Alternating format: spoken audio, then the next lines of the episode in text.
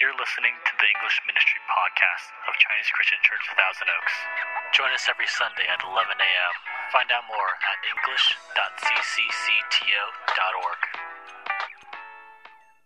You can turn to Acts chapter 14, verses 1 to 7.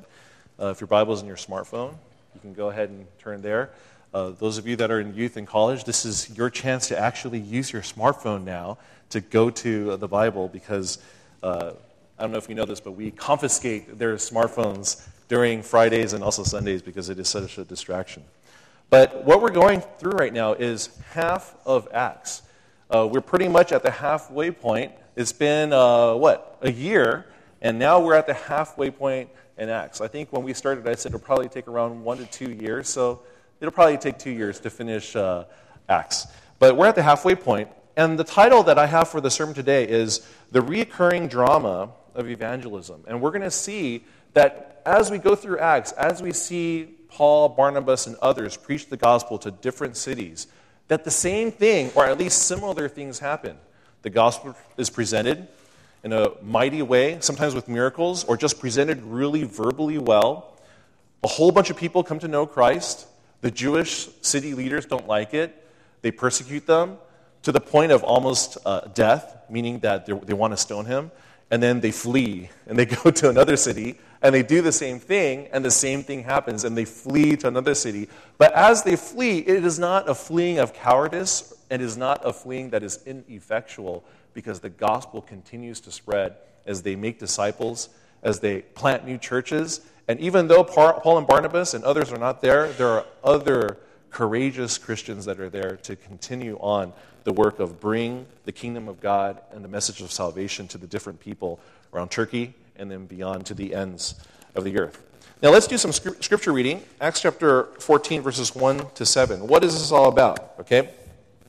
Verse 1 At Iconium, Paul and Barnabas went as usual into the Jewish synagogue. There they spoke so effectively that a great number of Jews and Gentiles believed. But the Jews who refused to believe stirred up the Gentiles and poisoned their minds against the brothers. So Paul and Barnabas spent considerable time there, speaking boldly for the Lord, who confirmed the message of his grace by enabling them to do miraculous signs and wonders. The people of the city were divided. Some sided with the Jews, others with the apostles. There was a plot afoot among the Gentiles and Jews, together with their leaders, to mistreat them and to stone them. But they found out about it and fled to the Lycaonian cities of Lystra and Derbe and to the surrounding country where they continued to preach the good news. Let's pray. Father, we ask that you would reveal your word to us, illuminate it to us so that we can uh, not only understand it, but also apply it to our Christian lives. I pray, Father, for those of us who are not yet Christians, who are still seeking you, who have not yet committed our lives to you uh, and ask you to be the Lord and Savior of our lives and to take, take away our sins. We pray, Lord, that this message would help them further to go towards your direction rather than their own or the devil's. In Jesus' name we pray. Amen. Now, here's a picture of modern day Iconium to show you that this is an actual place. These places that the apostles are now visiting are actual places that still exists, and there's now a modern city either built over it or next to the ancient city, and it's still called the same thing or something similar. For example, Iconium or Konya, Turkey. And what is amazing is as we go through Acts, we find that archaeologists have excavated so many places and situations and people that are listed in Acts that now a lot of times they use Acts in order to confirm their archaeology rather than archaeology in order to confirm Acts. So as we go through these missionary journeys, there are three main ones that Paul goes through. Realize that these are actual historical places and these events actually happened. This is not just a myth or a nice story to help share the gospel and to teach young women and children and, and men to, to be good people, but these things actually happened. Now, where are they right now? Paul and Barnabas started from Antioch and are on their first missionary journey. So if you see that star on the far right side above Syria, that's Antioch.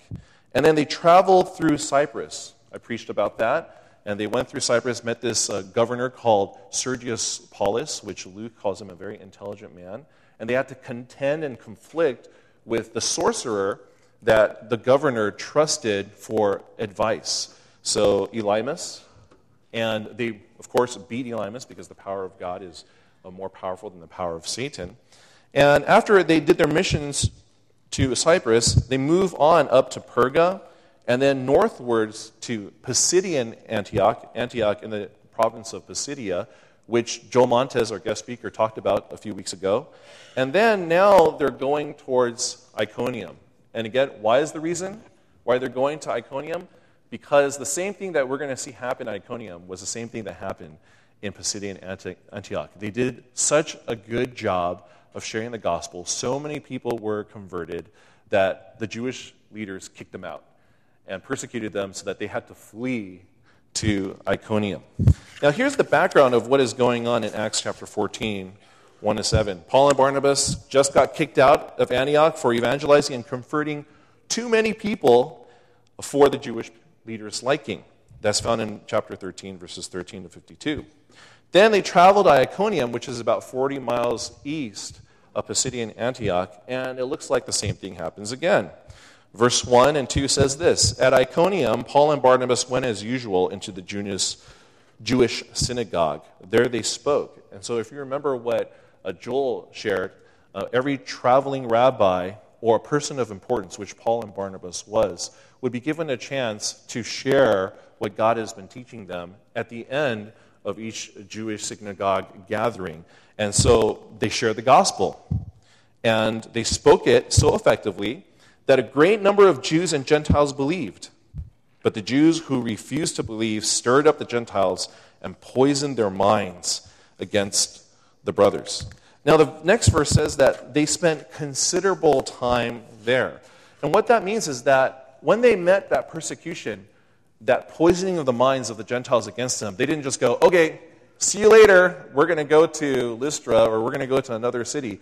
But they actually spent considerable amount of time there, which probably means a few months at least to at most around a year sharing and explaining the gospel, continuing to make disciples, and possibly even planting churches. Right now, this is an inference from Acts chapter 11, verse 26. Remember, Barnabas spends one entire year discipling those people who believed in Jesus at Antioch, and that became the church at Antioch. So, anywhere between a couple of months to a whole year spent time there contending with those who were against them here at Iconium, making disciples, continuing to share the gospel. This was their mission trip.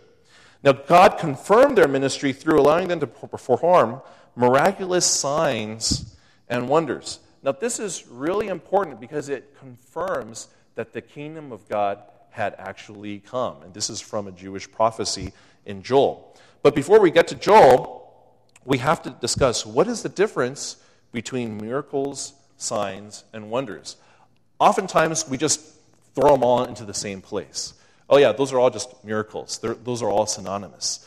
Well, they sort of are synonymous, but there are distinct differences between each of them, or else they would just call them miracles. They wouldn't say miraculous signs and wonders, right? So miracles are just supernatural interventions from God. So let's say I pray for someone for their healing and they're healed. That is a miracle. It is a supernatural intervention from God. Signs and wonders are specific miracles tailored for a specific purpose. So, like the word says, a sign, when you see a sign that says stop, what are you supposed to do? You're supposed to stop. I was once my first time doing missions, or my first time driving in Tijuana doing missions there in Mexico, I saw these signs that looked like stop signs, but it didn't say stop on them. It said alto. And so I'm like, oh, okay, whatever. And I just kept going.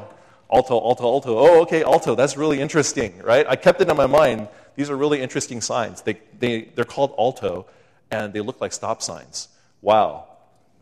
Keep driving, right? Until after I passed the 10th alto sign, I asked, hey, what are these, these signs? They look like stop signs. Called, they're, they're, they're called alto because, and then the person who knew Spanish said, oh, you're supposed to stop because alto means stop. I blamed that person because that person knew and he did not say anything. It's not my fault. It's not my fault, all right? But, anyways, a sign is pointing to something. A stop sign means stop, a go sign means go. A miraculous sign is a miracle that points to God, Jesus, or God's kingdom. All right? So, for example, when Jesus healed the paralytic, why did he heal the paralytic? Because he wanted to point to this sign that Jesus was God. And, and how do we know? Because only God can forgive sins. So remember during that story in the Gospels, Jesus is overheard by the Jewish leaders as, I forgive you, the paralytic. And then the Jewish leader says, Who is this person who says that he can forgive sins? This is blasphemy.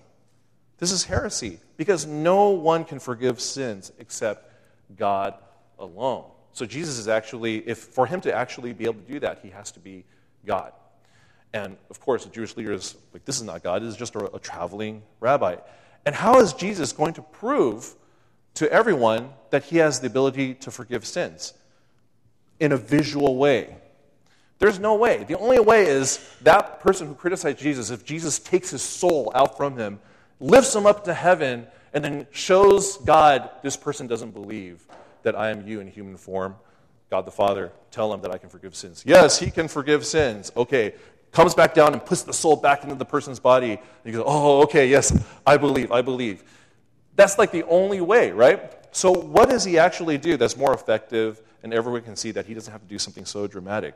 Well, he then does a, a miracle that points to him, a lesser miracle, which just so happens to be one of the greatest miracles ever done. Because in the Old Testament, you don't see anything like this even happening when it comes to miracles he tells the paralyzed man to walk.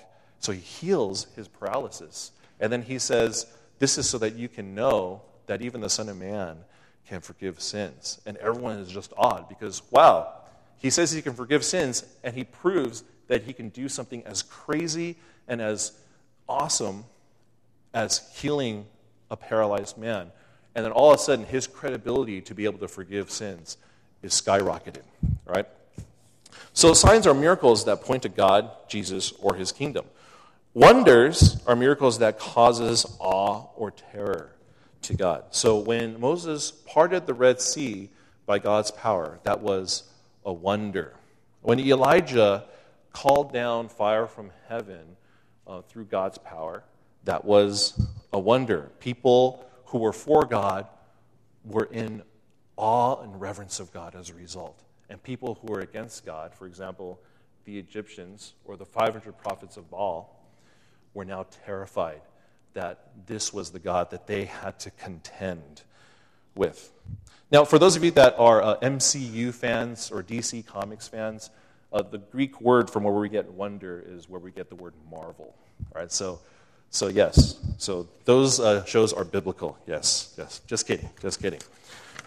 Now, here's a little side note like I was saying, when Paul and Barnabas does these signs and connects it with Jesus Christ and the gospel, his life, death, and resurrection, the Jewish people would know that this was an announcement that the kingdom of God had come through the Messiah. How did we know that? Because in Joel chapter 2, verse 28 to 30, it says this And afterwards, I will pour out my spirit on all people. Your sons and daughter will prophesy. That's the miracle, that's a sign. Even on my servants, both men and women, I will pour out my spirit in those days. I will show wonders in the heavens and on the earth. And Joel is from the Old Testament, and in the context of that, these were the last days when the kingdom of God would come in full force and the Messiah would come. And the Jews who are watching Paul and Barnabas saying this, who knew the Old Testament, would realize that this is what Paul and Barnabas was referring to because they see these signs and wonders happening in front of their very eyes. They connect it with the person of Jesus Christ that they're preaching about, and they are more inclined to believe. So people wonder how is it possible that uh, so many people came to know Jesus through the preaching of the gospel? Well, in connection with the effective message of the gospel that Paul and Barnabas preached, there were these miracles, signs, and wonders that also confirmed that Paul and Barnabas, their preaching was from God. himself. And so you better listen to them. So in verse 3, it says So Paul and Barnabas spent considerable time there, up to probably about one year, speaking boldly for the Lord, who confirmed the message of his grace by enabling them to do miraculous signs and wonders. And just like last time at Pisidian Antioch, so many people became Christians that it most likely aroused the envy and the jealousy of the Iconium Jewish leaders. If you can remember the last chapter in verse 44 to 45, why did they persecute the apostles so much? Well, because of this. On the next Sabbath, almost the whole city of Pisidian Antioch gathered to hear the word of the Lord. When the Jews saw the crowds, they were filled with jealousy and talked abusively against what Paul was saying. Before this, before the Jewish leaders saw that they were so influential, I don't think they really cared that much. But now they saw how influential they were, and they realized they're going to lose a lot of popularity and a lot of positional authority and influence.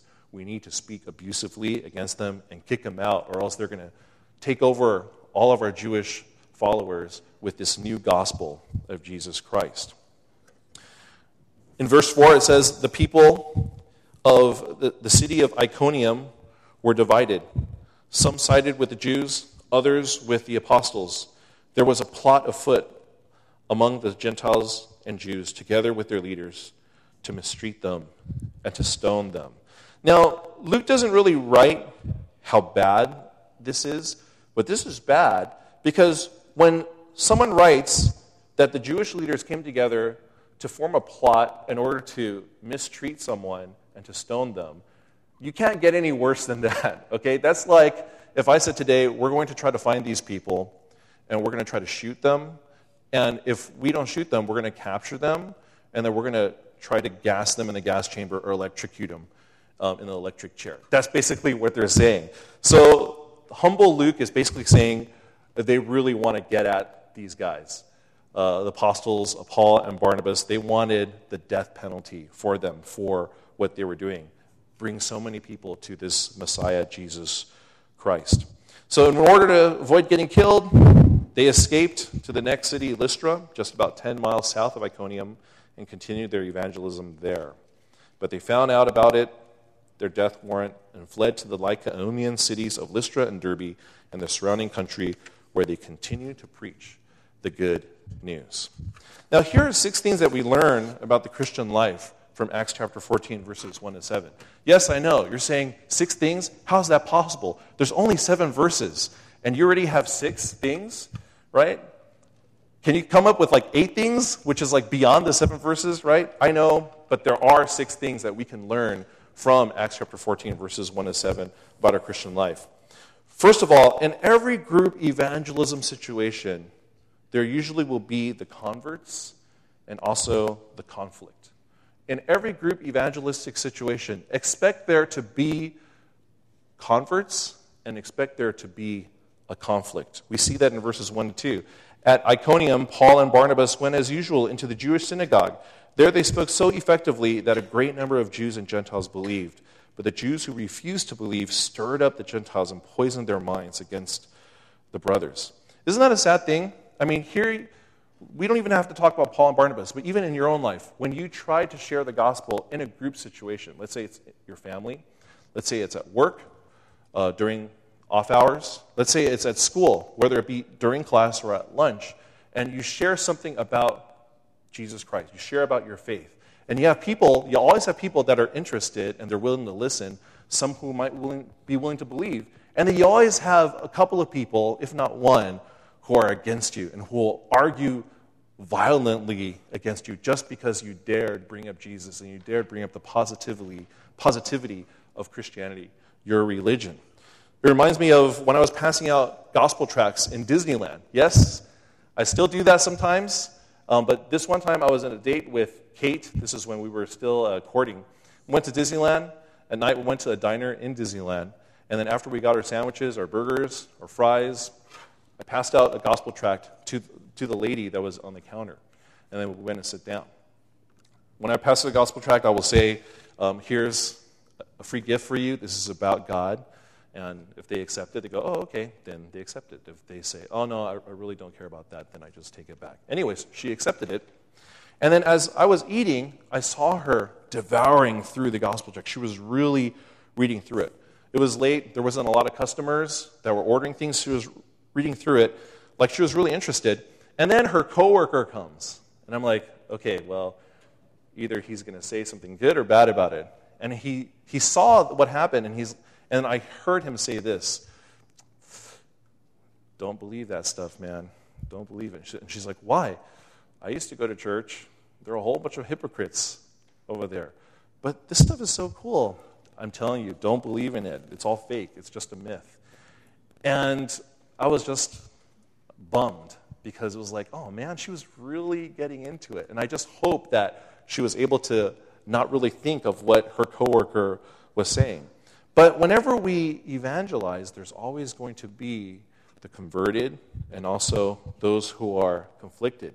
Now, to give you hope, the good thing about this situation, the positive thing about this situation is this that you now know who's interested and you now know who's not interested.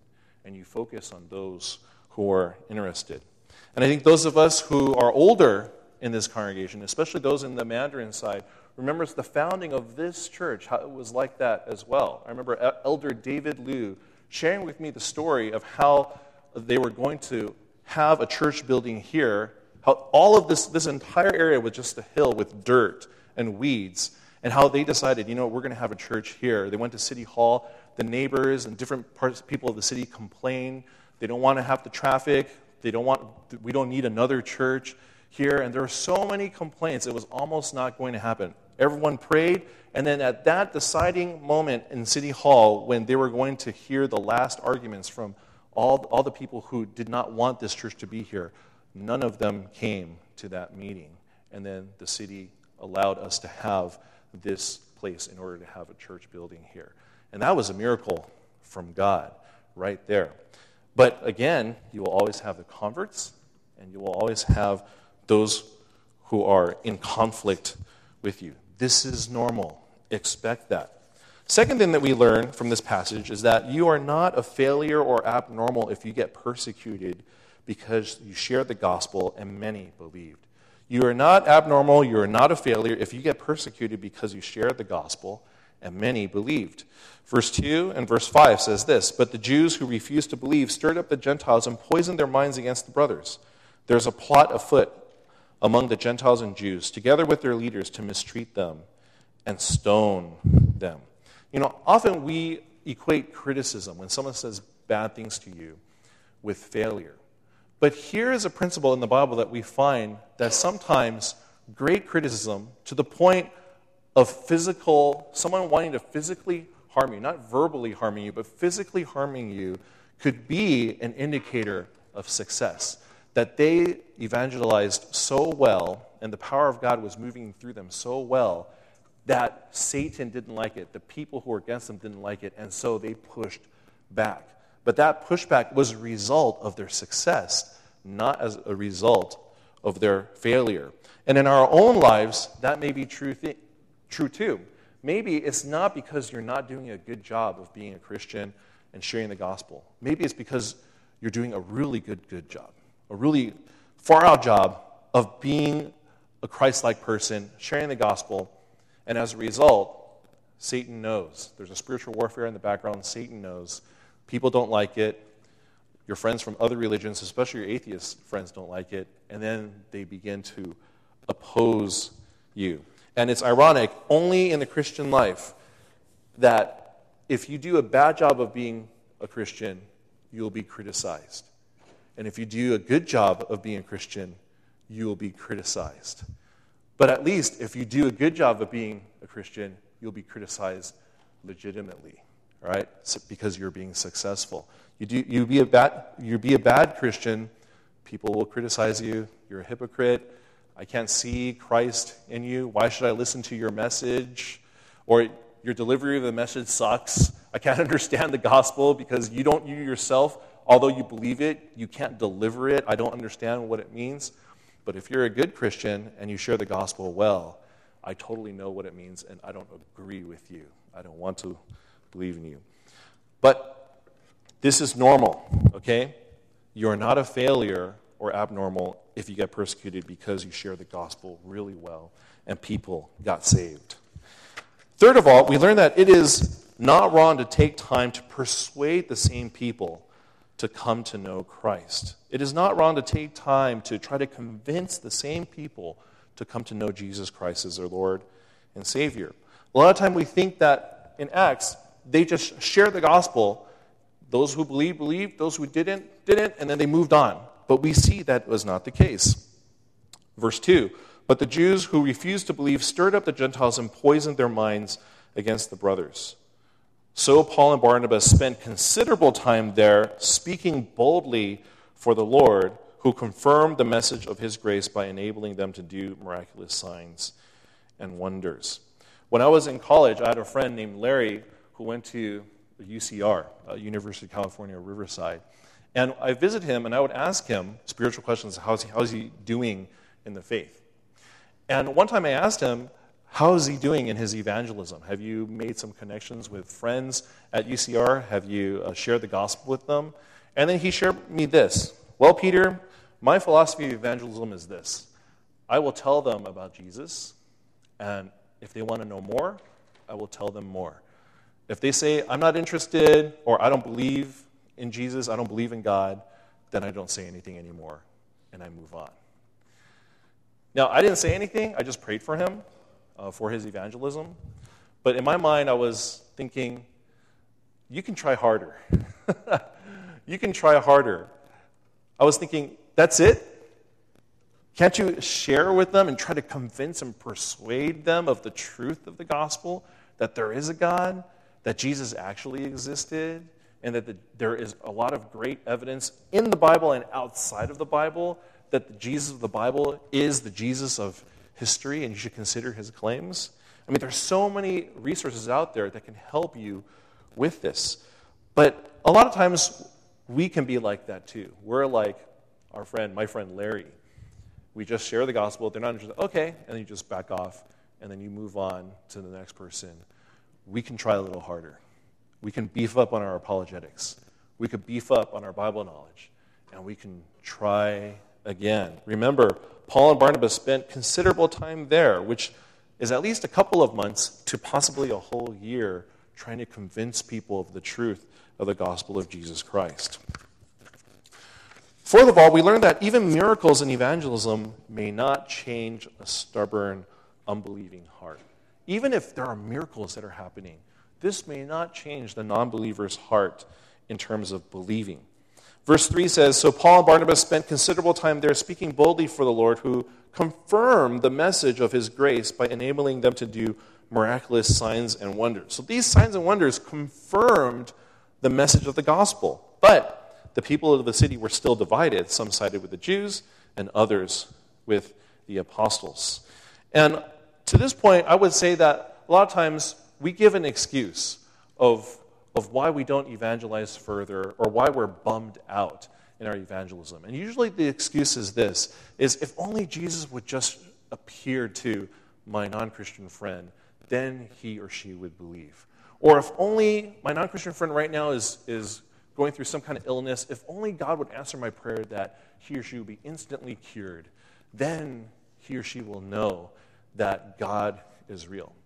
Of course, that could be true. We see a lot of people coming to know Christ because of these signs and wonders that confirm the gospel of grace.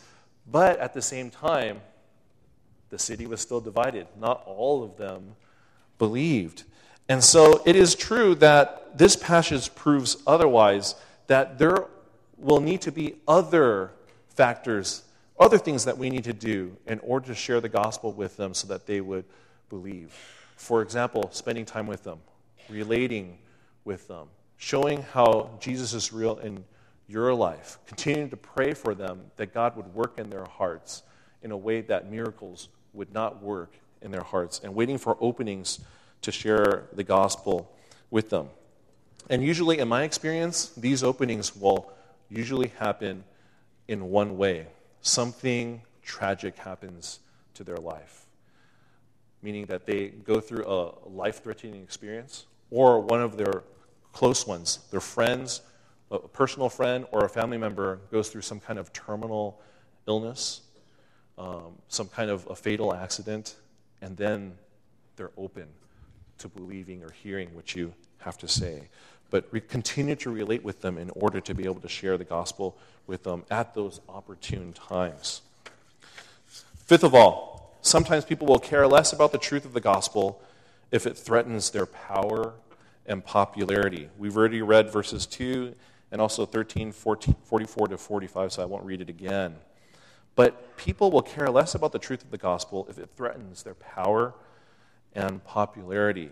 Have you ever wondered why Hollywood celebrities and government politicians find it hard to follow Jesus? And those who claim to be Christians, we wonder are they really Christians? And their Christianity is very shallow because it doesn't seem that they're following Jesus that much in the first place. Well, because to truly be a follower of Christ, you would have to compromise at times your own personal power and influence and your popularity. Jesus said himself, It is easier for a camel to go through an eye of a needle than for a rich man to enter the kingdom of God. And so when you're sharing the gospel, sometimes if they are people of high position and popularity, it'll be harder because they have more to lose if they become a Christian and if they're serious about becoming a Christian. If they want to become a shallow Christian, it's easy. Anyone can pray a prayer and say that they're a Christian. But if they truly want to follow Christ, it will cost them something. So we need, just like what I said on the previous point, pray for them and wait for those opportunities to share the gospel with them. Last but not least, it is not cowardly to evangelize at another place if your life is threatened. The important thing is to keep on sharing the gospel and making disciples. Verses 5 to 7 There was a plot afoot amongst the Gentiles and Jews, together with their leaders, to mistreat them and stone them. But they found out about it and fled to the Lycaonian cities of Lystra and Derbe and to the surrounding country, where they continued to preach the good news. Now, at first, I don't know about you, but for me, I was like, wait, why did they leave? Why didn't they stand their ground and show that they weren't afraid of death? Well, the reason why is because martyrdom wasn't their first mission's goal. The spread of the gospel to the ends of the earth was their first mission's goal, not martyrdom. And so, if martyrdom happened, which it did happen to many of the disciples, it was a side result, but it wasn't their main goal to want to die for Christ. Their main goal was to share the gospel with as many people as they could. And they were actually following what Jesus taught. Matthew chapter 10, verse 23, Jesus said this When you are persecuted in one place, flee to another.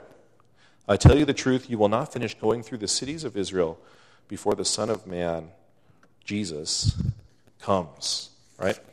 Now, again, many of us wonder why certain missionaries won't stay in their missions field during times of war or times of violence. And I remember myself wondering, well, shouldn't they stay there to, to show that Christians are courageous and, and so that they can preserve the light of Christ in that area? Well, according to what we've read in the scriptures, staying, although optional, is not necessary if you face heavy persecution.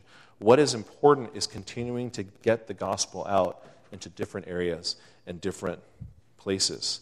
Now, don't worry about the Iconian Christians because their, their target was not all of the Christians, but their target was the leaders. It was Paul and Barnabas. And so we know that there were a lot of Christians still there. And also, we know that in Acts chapter 14, later on, verse 21 to 22, Paul and Barnabas comes back later to check up on them after everything has cooled down. I hope this helps you to understand if you're going through this recurring drama of evangelism, every time you try to evangelize, you face competition or resistance. Especially when you do a good job of it, you face even more resistant, resistance. You are not abnormal, you are normal, and you are succeeding because Satan is in the background. He doesn't want you taking away his people to the good side. And that's exactly what you are doing when you share the gospel and people are coming to know Christ as their Lord and Savior. Let's pray.